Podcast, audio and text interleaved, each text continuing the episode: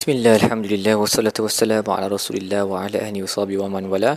InsyaAllah kita akan sambung tadabur bagi muka surat 252 Surah Ar-Ra'd ayat 19 hingga ayat 28 Baik, ayat 19 Allah bercakap tentang pada penghujung ayat 19 Allah menyebut perihal uh, ulul albab. Innama yatadhakkaru ulul albab hanya mereka yang ulul albab sahaja yang akan mengambil peringatan daripada apa yang terkandung di dalam al-Quran ini.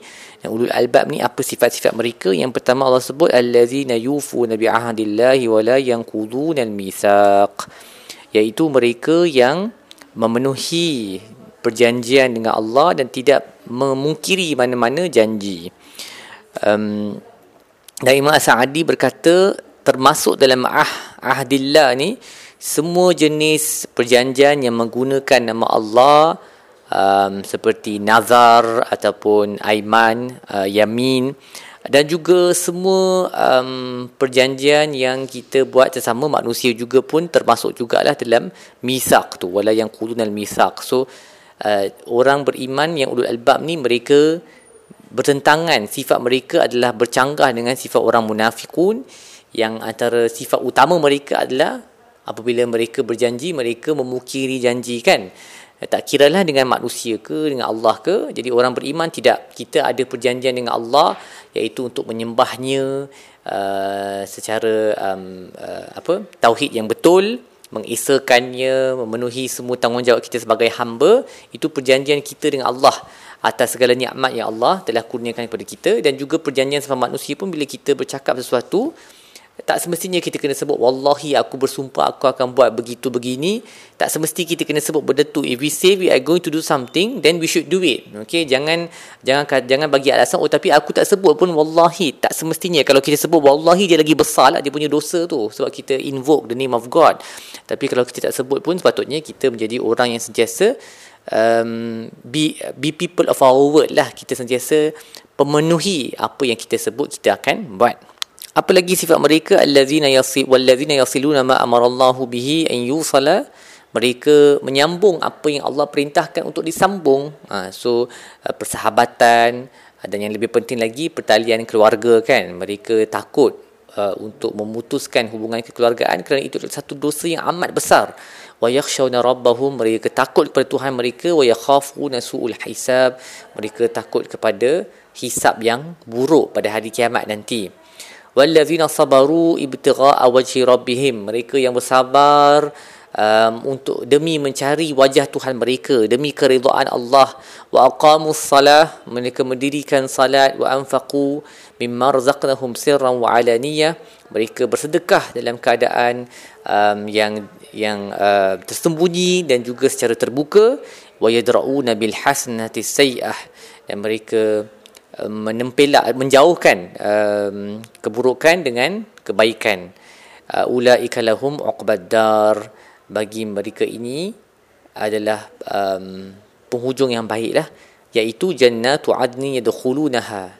Syurga yang dalamnya mereka akan masuk ke dalamnya wa man salaha min abaihim dan juga akan mengikuti mereka bapa-bapa mereka isteri-isteri mereka wa azwajihim wa anak-anak mereka wal malaikatu yadkhuluna alaihim min kulli bab. Dan para malaikat akan masuk uh, bertemu dengan mereka dari setiap pintu sambil berkata salamun alaikum bima sabartum. Uh, sejahteralah ke atas kamu atas kesabaran kamu. Fa ni'ma uqbadar betapa indahnya penghujung bagi orang-orang yang bertakwa. Semoga Allah menggolongkan kita uh, bersama dengan golongan ini. Um, tetapi syaratnya kita kena bersabar. Sebab tu para malaikat bila mereka masuk ke dalam syurga dari setiap pintu untuk apa uh, menyambut dan memberi ucapan baik kepada orang beriman yang mereka sebut adalah salamun alaikum bima sabartum.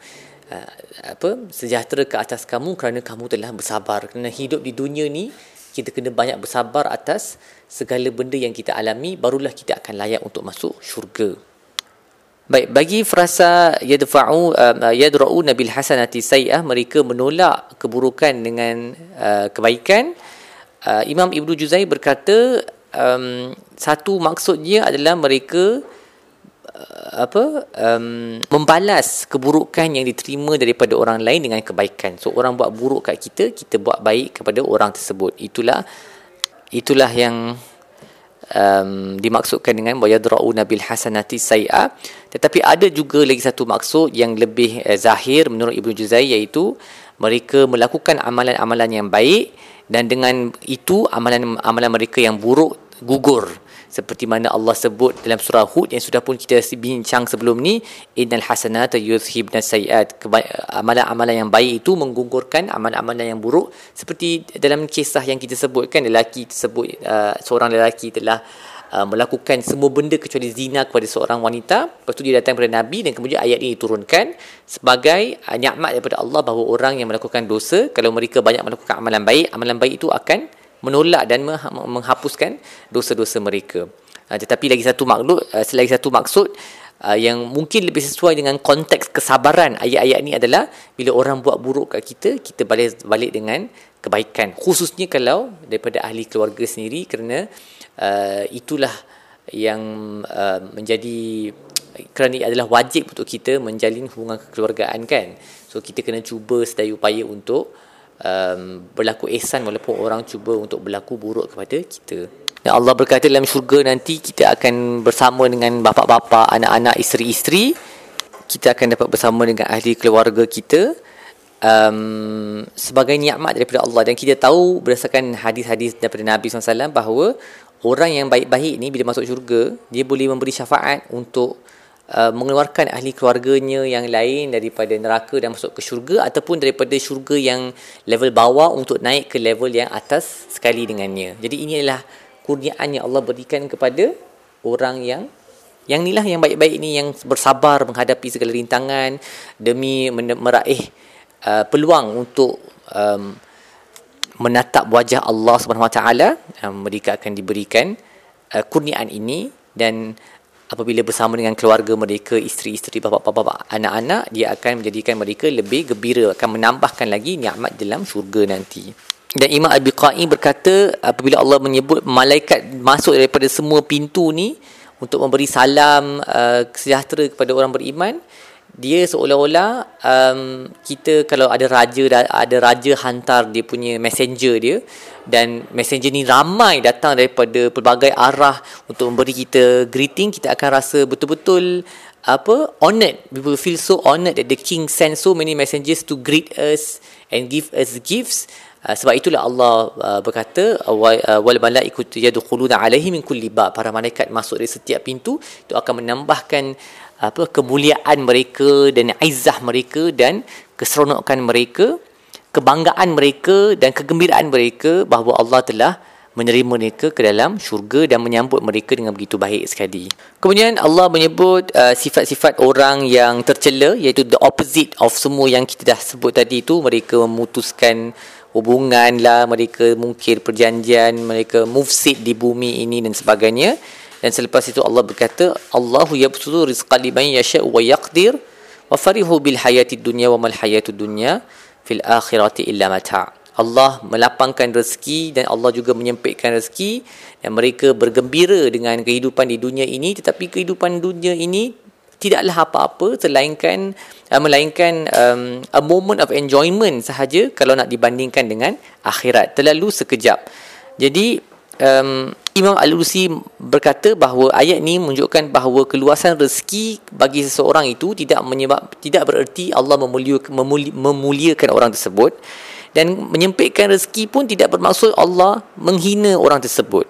Uh, kerana setiap setiap perkara ini um, meluaskan rezeki ataupun menyempitkan rezeki ini dia datang daripada hikmah Allah yang bersesuaian dengan orang tersebut dan boleh jadi Allah meluaskan rezeki seseorang itu sebagai istidraj dan uh, boleh juga jadi Allah menyempitkan rezeki seseorang itu untuk menambahkan ganjarannya pada hari kiamat. Jadi rezeki itu luas ataupun sempit tak patut jadi kayu ukur uh, tentang sama ada seorang itu dimuliakan ataupun tidak oleh Allah. Dan apabila Allah sebut wa farihu bil hayati dunya mereka bergembira dengan kehidupan dunia ini.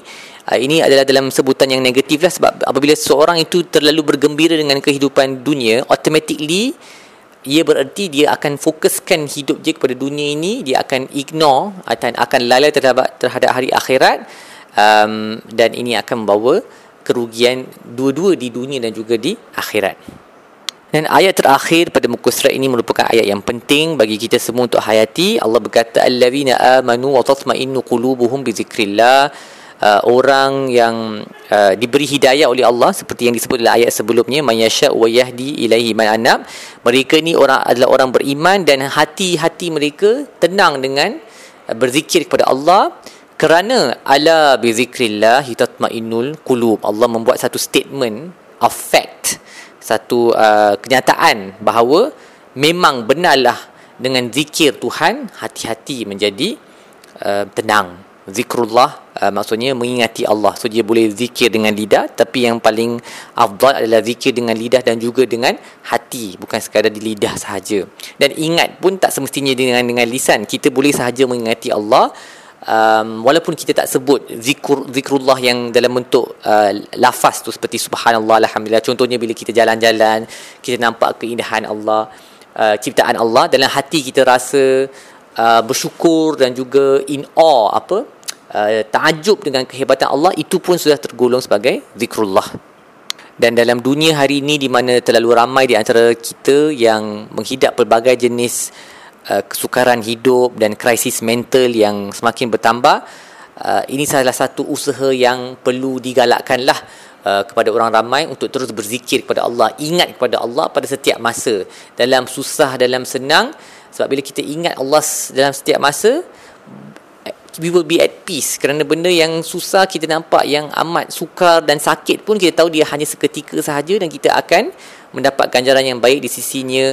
Dan kalau kita ada kesenangan pun kita sentiasa bersyukur kepada Allah dan itu pun akan mendatangkan ganjaran. Jadi zikir kepada Allah ni dia sangat penting untuk um, memberi ketenangan kepada jiwa seperti mana yang telah ditunjukkan oleh para anbiya kan? Mereka mempunyai hidup yang penuh dengan kesukaran dan um, kesakitan.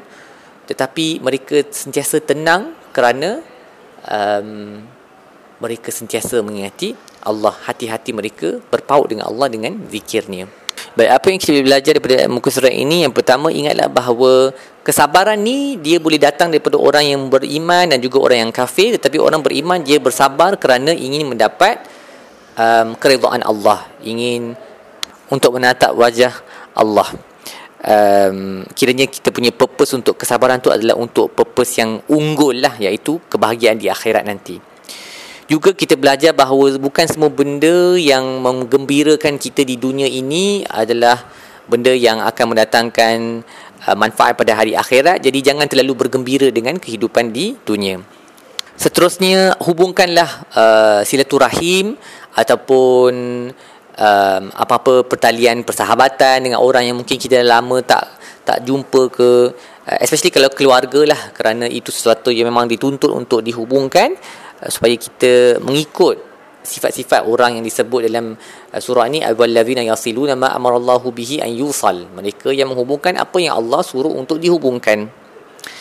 Um, seterusnya bersedekahlah dengan sedekah uh, yang tersembunyi dan juga sedekah yang terbuka. Ikut masa. Kadang-kadang kita buat yang tersembunyi kadang-kadang kita ya buat yang terbuka uh, untuk untuk menggalakkan orang lain juga untuk bersedekah dan akhir sekali cubalah sedaya upaya untuk uh, memaafkan orang yang telah um, berlaku tidak baik terhadap kita.